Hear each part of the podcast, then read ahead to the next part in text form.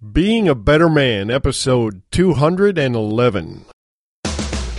You have just entered a world governed by personal accountability where being a man is not an excuse for bad behavior, where complaints are not allowed, whining is forbidden, and excuses do not exist. Prepare to have your thoughts provoked, your ego challenged, and your character tested.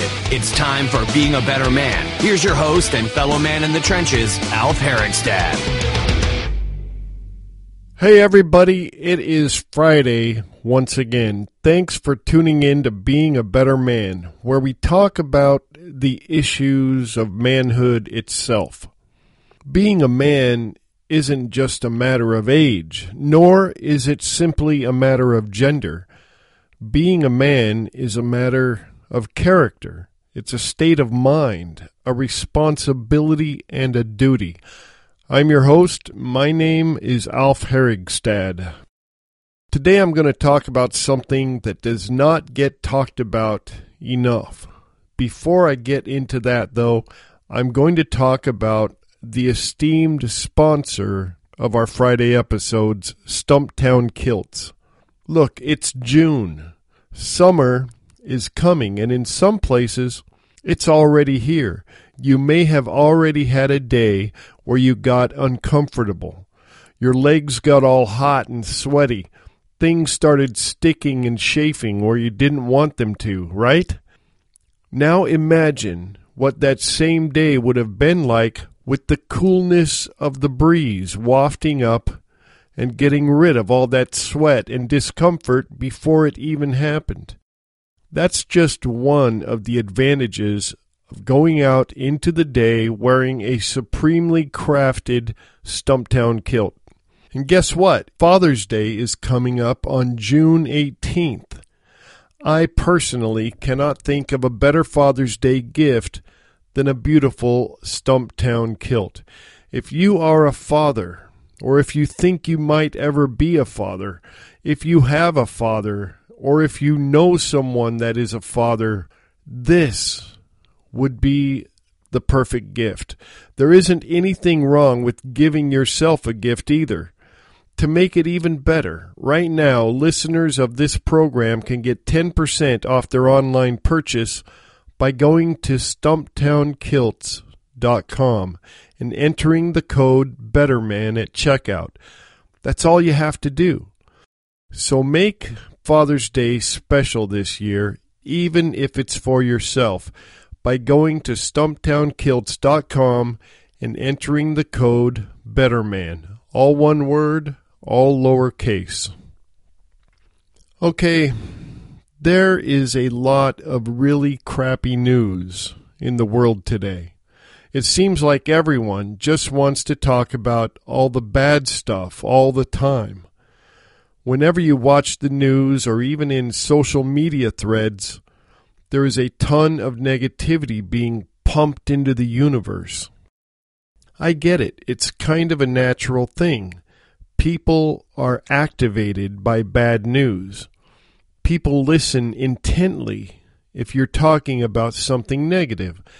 I think we are hardwired this way. We're drawn to bad news because our ancient ancestors had to address the threats in life first in order to survive. The problem is, we don't live in those times anymore, and much of the negativity we're exposed to is not a threat at all. It's really just gossip. The downside of all this negativity, in my opinion, is that we become infected by it. If we aren't careful, we get sucked into the drama, and before you know it, we are contributors. It is a self perpetuating condition. Negativity breeds more negativity. So today I want to talk about the virtues of positivity. Many years ago, I decided that I was going to start living a drama free life. I had had enough of the of the drama. I was going to avoid all things that were negative and focus only on positive things. It went really well for about 10 years. Things were great. Life was happy and peaceful. and I was quite content. During that time, if someone showed up in my life who was negative, I would simply not let them in. In fact, I called my house the Fortress of Solitude, named after Superman's lair, of course. But I would not allow any negative energy to come into my life whatsoever. Then, eventually, I got so cozy and comfortable in my drama free life that I just lost sight of my goal. I forgot what I was doing. I allowed one little drip of negativity in. That created more negativity. And in no time, it all came crashing down. My drama free life was over just like that. But it took me some time to identify it. In fact, that lasted four years. It took me that long to realize what had happened, to understand what I had done. Once I was able to identify the problem, then I could fix it. And I did. And I'm happy to say that I am once again living drama free, and I intend to stay that way. The secret to staying that way, I have learned, is to think about it all the time. In this world we live in, especially, it takes a tremendous amount of effort to not be affected by all of the negative energy that's out there. You cannot get cozy like I did. Like everything else, though, it all starts with a decision. You have to decide what you are willing to tolerate in your life and then take action on that decision.